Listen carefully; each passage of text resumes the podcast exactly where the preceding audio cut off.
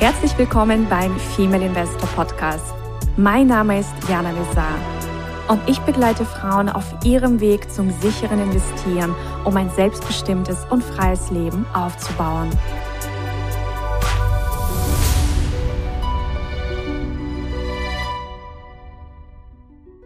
Hallo, meine Lieben. Ich begrüße euch ganz, ganz herzlich. Wir begrüßen euch ganz, ganz herzlich Hallo. zu einer neuen Folge von der Aktien Melange to Go. Hallo, liebe Susanna. Hallo, liebe Jana. Schön, dass du mich wieder willkommen heißt in unserer tollen Aktien Melange to Go. Ja, und wir haben heute wieder mal ein spannendes Thema mitgebracht. Und zwar, und ich glaube, das wirst du bestätigen, geht es ganz, ganz vielen Frauen so, wenn sie mit dem Thema Aktie überhaupt starten, dass die sich fragen, warum gibt es überhaupt Aktien? Wieso gehen Unternehmen an die Börse? Was haben die denn eigentlich davon? Ja. Und das ist eine sehr gute Frage. Ja, genau. Es ist in der Tat so, dass sich das viele, viele Damen fragen, welchen Vorteil haben Unternehmen dadurch, dass sie an die Börse gehen. Die könnten ja einfach zur Bank gehen oder so. Ähm, oder haben die das nicht eh schon erwirtschaftet oder wie auch immer. Also das ist schon äh, eine sehr spannende Frage. Was, was haben Unternehmen davon und wieso können wir etwas davon haben, wenn die etwas davon haben? Oh ja, genau. Dieser spannenden Fragestellung widmen wir uns jetzt also. Ja, also warum gehen Unternehmen in die Börse? Also einer der offensichtlichsten Gründe ist, dass Unternehmen bares Geld bekommen. Also natürlich gibt es verschiedene Möglichkeiten, sich zu finanzieren als Unternehmen. Du kannst zur Bank gehen, so wie du auch angesprochen hast. Du kannst dir einen Bankkredit holen. Du kannst natürlich dich komplett aus eigener Kraft finanzieren. Aber wenn du zum Beispiel wirklich große Pläne hast und du möchtest zum Beispiel auch international wachsen oder du möchtest ein neues Produkt entwickeln oder du möchtest besonders schnell wachsen, dann macht macht es tatsächlich Sinn, über einen Börsengang nachzudenken. Und du bekommst dann eben einfach frisches Kapital. Und das, was besonders sexy ist an einem Börsengang, du musst dieses Kapital, das ist Eigenkapital, nicht zurückzahlen. Also stell dir vor, du hast ein Business, mhm. machst ganz, ganz viele Millionen Umsatz, du bist ja. schon, weiß nicht, im Dachraum aktiv und das läuft eigentlich schon ganz gut und du möchtest in die USA expandieren oder nach China und du besorgst dir eben frisches Kapital und dieses Kapital muss nicht zurückgezahlt werden. Also das ist schon, finde ich, ein ganz, ganz spannender Gedanke. Ja, das, das ist in der Tat so. Das ist recht praktisch für Unternehmen, muss ich sagen. Und dann, was auch noch gefragt ist, es gibt ja den Begriff der Vorzugsaktie und der Stammaktie. Was bedeutet das für uns äh, Investoren? Da gibt es ja wohl einen Unterschied. Richtig. Also es gibt im Grunde äh, zwei Arten von Aktien und die eine, und das ist auch die bekannteste, das ist die ganz typische klassische äh, Stammaktie, von der, glaube ich, schon ganz, ganz viele was gehört haben. Und eine Stammaktie beinhaltet ein sogenanntes Stimmrecht. Und also bei einer Aktie ist eine Unternehmensbeteiligung. Mhm. Das heißt, äh, mit jeder Aktie haben wir Investorinnen dann, wenn wir die Aktien erwerben, ein Stimmrecht. Mhm. Und wir haben auch einen Anspruch auf Dividende. Mhm. Man muss aber dazu sagen, dass Unternehmen quasi selbst bestimmen können. Es ist optional, ob sie eine Dividende zahlen mhm. oder nicht. Und bei sogenannten Vorzugsaktien ist es so, die haben kein Stimmrecht, mhm. haben aber dafür eben eine Dividende, die bevorzugt ausgeschüttet wird, also auch mhm. mal vielleicht in schlechteren Zeiten, wo die Stammaktionäre dann eben keine Dividenden bekommen und sie bekommen auch meist höhere Dividenden. Ja, mhm. Also der Unterschied ist jetzt nicht mega groß, aber es sind höhere Dividenden als bei den Stammaktionären. Das, was wir bei unseren Analysen meist anschauen, sind Stammaktien. Natürlich kann man auch in Vorzugsaktien investieren, mhm. aber das ist auf jeden Fall der Unterschied. Also im mhm. Grunde Dividende und Stimmrechte sind die wesentlichen Unterscheidungsmerkmale. Mhm. Und vielleicht noch, auch noch einige Worte zum Thema, warum gehen Unternehmen an die Börse? Neben der Tatsache, dass es Eigenkapital ist, das du nicht zurückzahlen musst, mhm. macht Eigenkapital, also frisches Eigenkapital, das in das Unternehmen reinfließt, das Unternehmen äh, viel stabiler. Ja. Das mhm. heißt, diverse Kennzahlen können sich verbessern, wie zum Beispiel der Verschuldungsgrad. Mhm. Also es wird einfach, macht das Unternehmen eben einfach stabiler. Es wird positiv angesehen, wenn auf einmal frisches Kapital da reinfließt. Mhm. Ja, das, das ist verständlich. Und äh, wie ist das, wie ist dieser Prozess, wenn unter, ein Unternehmen sagt, okay, wir gehen jetzt an die Börse? Was, was passiert da genau? Also, das ist ein sehr, sehr langwieriger Prozess. und der ist in etwa vergleichbar mit dem Prozess, wenn auch Unternehmensanleihen emittiert werden. Also, mhm. wenn ein Unternehmen das erste Mal eine Unternehmensanleihe emittiert, dann ist der Prozess ein ähnlicher. Okay. Natürlich gibt's kleine Feinheiten, aber im Grunde ist es so, du musst erstmal Banken dafür mandatieren. Ja, also ein Unternehmen kann das nicht alleine machen. Ja. Und einer der Gründe, warum das nicht geht, zum einen, die wüssten erst mal gar nicht, wo fangen die an. Wenn äh, Banken, die solche Prozesse andauernd machen, da schon einfach eine Erfahrung haben, dann geht das Ganze viel schneller. Und äh, ein anderer sehr, sehr wichtiger Grund ist, Banken haben Zugang zu ganz, ganz vielen Investoren. Mhm. Und dieses Netzwerk von Investoren hat ein Unternehmen gar nicht. Das müsste ja erst mühsam aufgebaut werden. Und das äh, gilt für Aktien und auch Anleihen. Also die Unternehmen profitieren von diesem Investorennetzwerk in den unterschiedlichsten Ländern. Das, das ist einfach Gold wert. Weil im Grunde sind ja die Investoren diejenigen, die dann die Aktien oder auch die Anleihen zeichnen, also dann ja. auch in so einem Emissionsprozess kaufen. Das heißt, wenn dann eben die Banken feststehen oder die Bankengruppe feststeht, die diesen Prozess begleiten sollen, dann ähm, ja, gibt es da ganz, ganz verschiedene Schritte. Also zum einen, also ein ganz, ganz großes Thema ist natürlich der Börsenprospekt. Mhm. Das ganze Rechtliche muss ja quasi erstmal aufgegleist werden. Und also ohne Börsenprospekt kann kein Unternehmen an die Börse gehen. Das heißt, dann braucht man die BaFin-Zulassung. Später brauchst du die Börsenzulassung.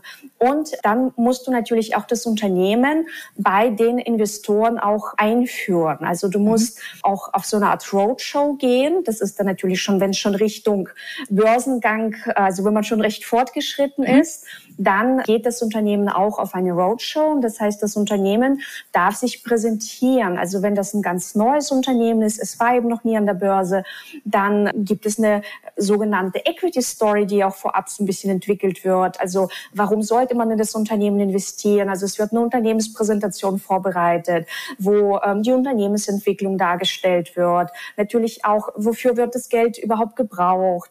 All die Dinge. Und dann gehen im Grunde also die Banken, die das Unternehmen dabei begleiten, die bestimmen dann, okay, also wir gehen zum Beispiel nach London, wir gehen nach Paris, wir gehen nach Frankfurt, wir gehen nach Zürich, wir gehen nach äh, München. Also eben verschiedene große Städte, wo eben große Investoren auch sind, wo sie zu Hause mhm. sind.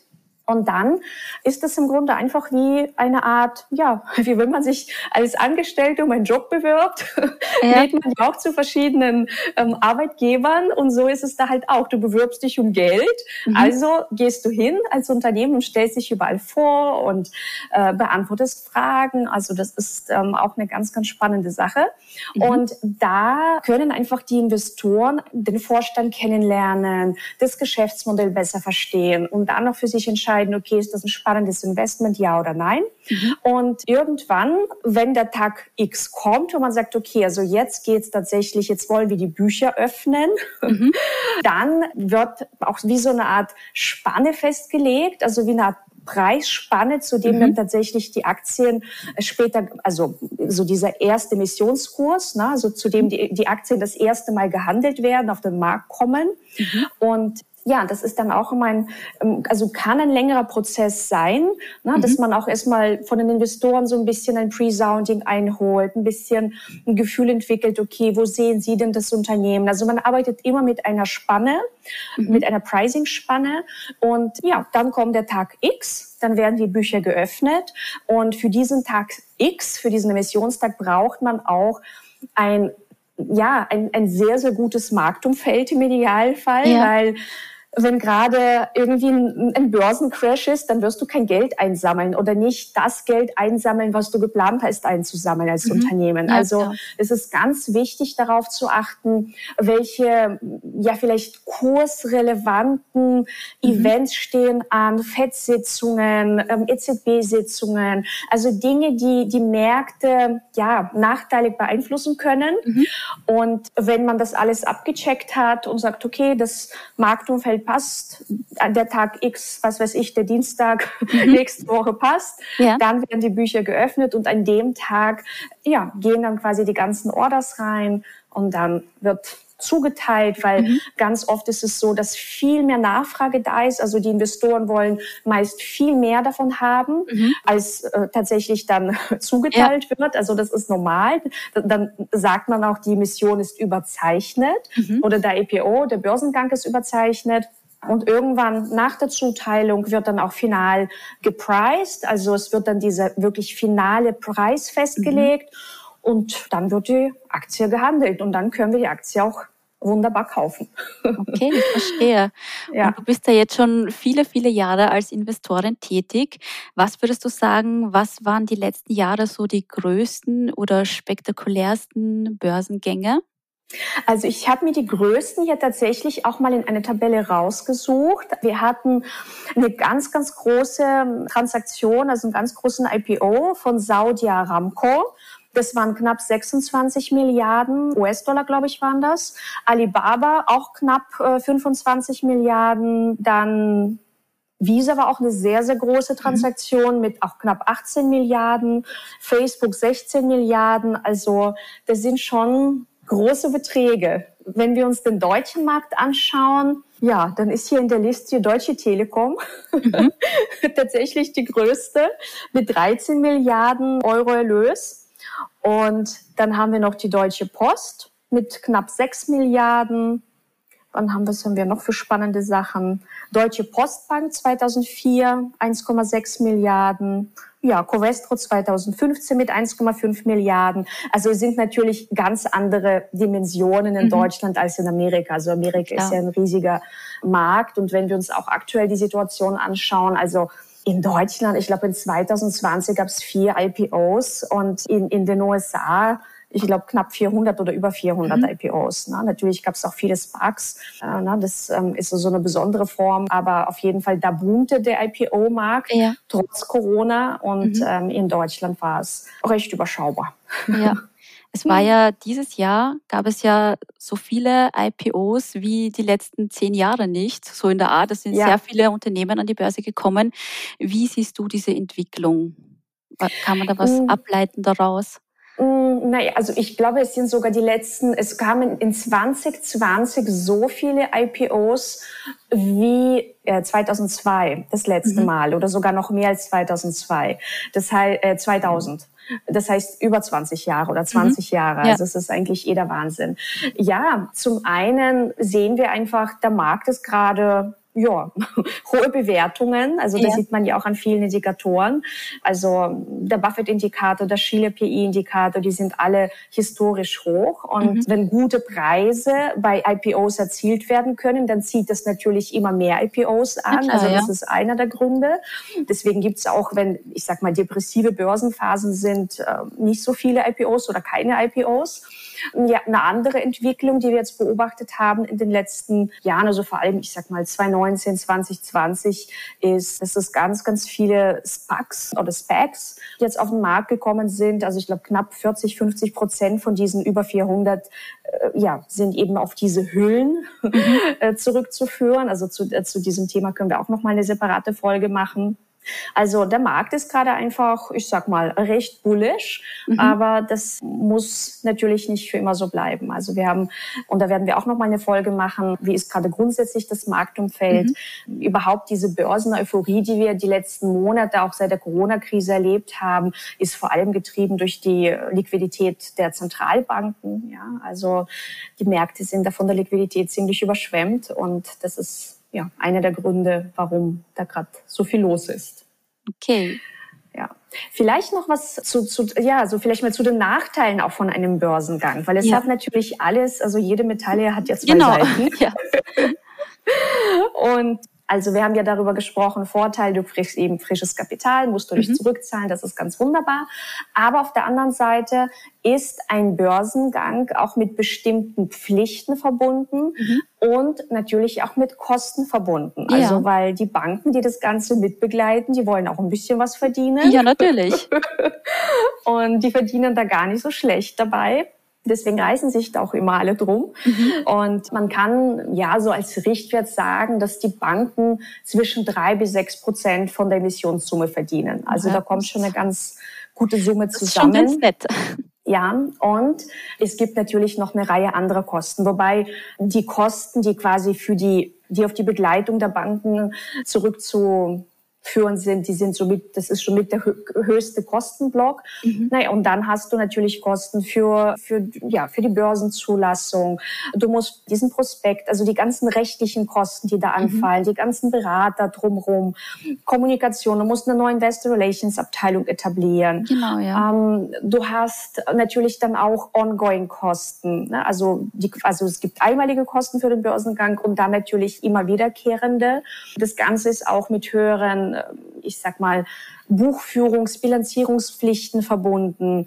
Unternehmen, die in einem sogenannten, also die in einen großen Index wie den DAX, MDAX, SDAX, TechDAX aufgenommen werden wollen, die müssen auch eine internationale Rechnungslegung mhm. ähm, auf einmal vorweisen oder etablieren. Mhm. Na, bis jetzt haben sie nur nach HGB bilanziert und ja. auf einmal, ja, EFRS, also die internationalen Rechnungslegungsvorschriften mhm. oder Standards.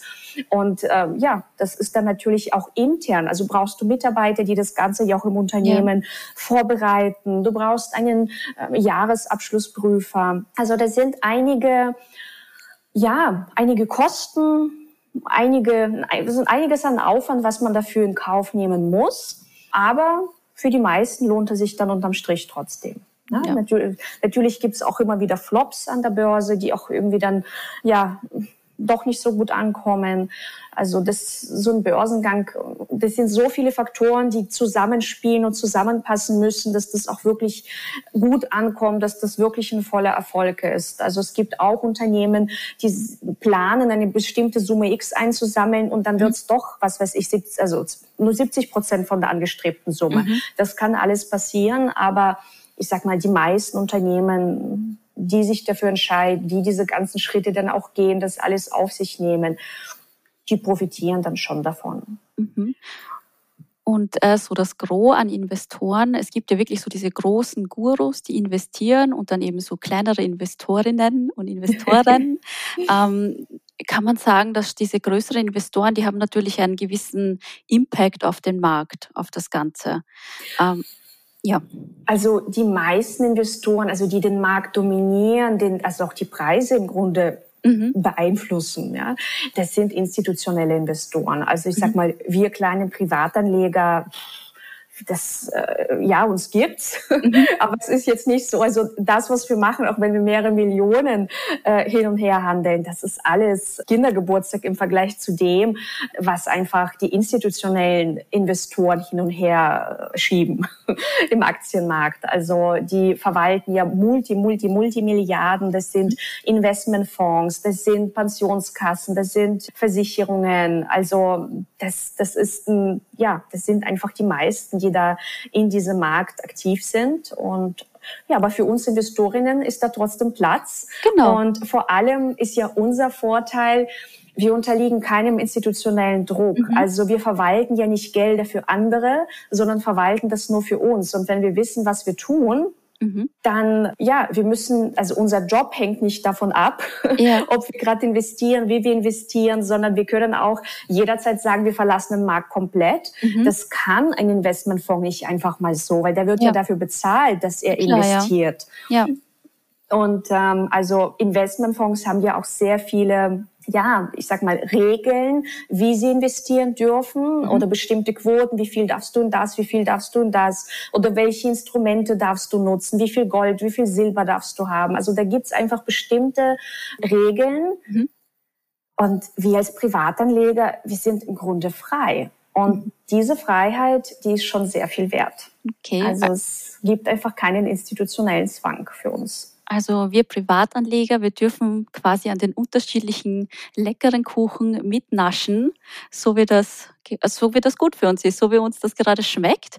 Und das ist auch der absolute Vorteil, dass man immer an diesem großen Kuchen mit, mit tun und mit investieren darf. Richtig. Und ein riesiger Vorteil ist natürlich auch, also wenn Unternehmen an die Börse gehen, dass sie eben, weil sie bestimmten Pflichten, also Publizitätspflichten und so weiter unterliegen, dass das sehr transparent ist. Also die Zahlen sind transparent. Also wir können, also für Unternehmen, das ist mhm. vielleicht ein Nachteil, das ja. macht nicht jedes Unternehmen, aber für uns als Investorinnen ist es natürlich schon toll, weil wir vor allem dank Internet eben Zugriff haben auf PDF-Berichte, also Geschäftsberichte für PDF-Format. Es gibt ganz viele Plattformen, die Zahlen von Unternehmen bündeln. Das heißt, wir haben Zugriff zu Zahlen und das ist wirklich Gold wert.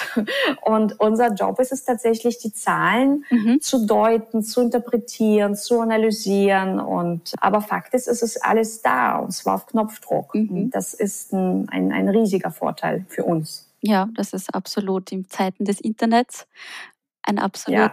großer Einfluss. Ja, weil ich meine, in den Zeiten, weiß nicht, als, als Warren Buffett angefangen hat zu investieren, da musste halt alle Berichte oder alle Investoren damals, das, das waren ja bergeweise mhm. Geschäftsberichte. Ja. Die musstest du ja auch erstmal alle irgendwie durchlesen, durchgehen, die Dinge rausschreiben. Und es ist jetzt so ein Privileg, tatsächlich so zu arbeiten. Also, dass du so schnell an Informationen rankommst. Mhm. Im Grunde gibt's gar keine Ausreden. Ja. absolut, absolut. Man muss es halt, man muss nur diese Unternehmenssprache eben verstehen. Genau. Ne? Also wenn du die verstehst, kannst du, ist das auf jeden Fall ein sehr spannendes ja, Anlageinstrument. Ja, aber dafür haben wir ja dich, dass du uns diese Unternehmenssprache beibringst. Ja, Genau.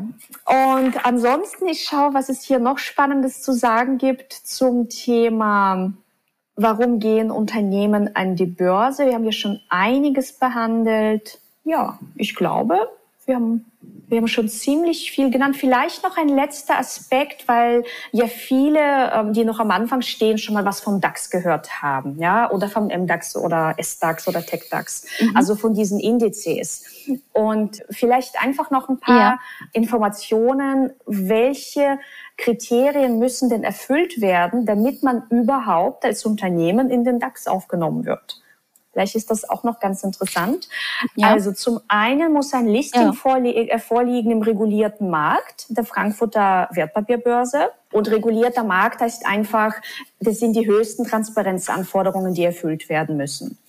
Dann okay. ja, muss ein Streubesitzanteil von mindestens 10 Prozent ähm, da sein.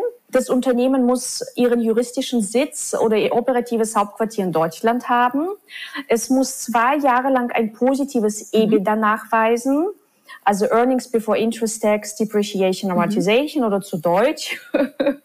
also ein operatives Ergebnis, also vor Zinsen, Steuern und Abschreibung. Und das Interessante ist, hier steht nicht, mhm. es müssen Gewinne da sein. Steht nicht da. Ja, stimmt, stimmt. Ja, das haben wir ja oft gesehen, dass EBITDA nicht gleich Gewinn ist. Richtig. Und das ist ganz interessant. Und im Grunde nur zwei Jahre. Mhm. Ähm, ja. Dann muss es fortlaufend auf Xetra gehandelt werden und äh, mindestens 30 Handelstage seit Erstnotiz äh, aufweisen. Ja, das sind so die Kriterien.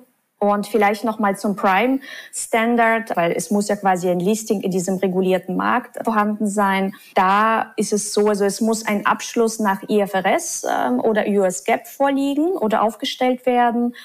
Äh, die Veröffentlichung von Quartalsberichten muss in Englisch erfolgen oder auch in Englisch. Also es reicht nicht nur auf Deutsch, es muss mhm. zusätzlich mhm. in Englisch äh, veröffentlicht werden. Dann muss ein Unternehmenskalender gepflegt werden. Es muss eine, also mindestens eine Analyse Analystenkonferenz pro Jahr stattfinden und die Ad-Hoc-Mitteilungen, ja, zusätzlich noch in englischer Sprache. Das sind so die Voraussetzungen beziehungsweise die Kriterien. Also es mhm. gibt schon einiges zu beachten, wenn man an die Börse gehen möchte. Genau. Aber alles hat seinen Preis. Ja, mhm. das Kapital, das du nicht zurückzahlen musst. Das stimmt. Ja, das Aber genau, ja. Das ist schon sehr viel wert für die Unternehmen. Ja, meine Lieben. Ich hoffe, ihr habt einiges mitnehmen können.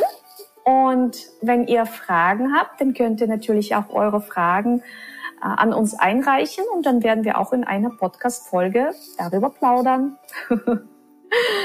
ja, dann sage ich danke, Susanne. Ja, danke, und liebe Jana. Wir sind wieder um einiges schlauer geworden. Ja, und dann sage ich bis zur nächsten Aktie Melange to go. Bis nächstes Ciao, Mal. Tschüss. Das war der Female Investor Podcast. Für mehr Inspirationen, wie du mit Leichtigkeit zur Investorin wirst, schau gerne auf meine Website www.female-investor.com. Bis zum nächsten Mal, deine Jana.